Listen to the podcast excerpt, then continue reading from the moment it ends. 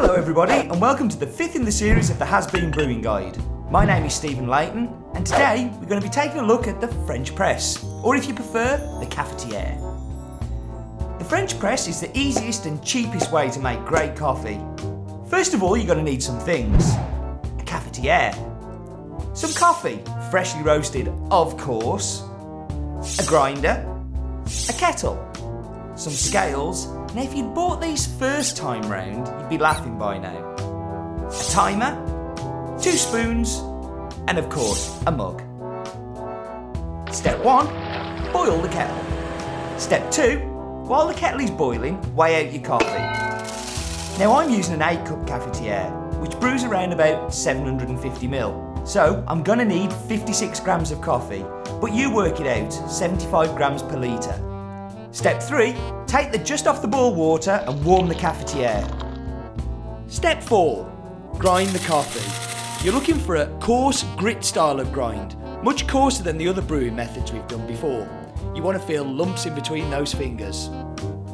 Step 5 Pour away the water from the cafetiere and then place it on the scales. Add the coffee, check the weight, and tare the scales again. Start your timer, then add 200 ml of water, covering all the grinds, and leave this for 30 seconds.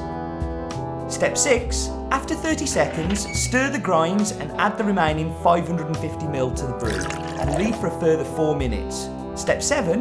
While you're waiting, add some hot water to your mug. Remember, cold cup, cold coffee. Step 8. Take one of the spoons and break the crust that's formed on top of the cafetiere, stirring it just the once. Then take the other spoon and remove what grinds you can that remain in the carafe. I've stole this idea from some rather clever coffee people, but if anyone asks, it's all my idea, okay?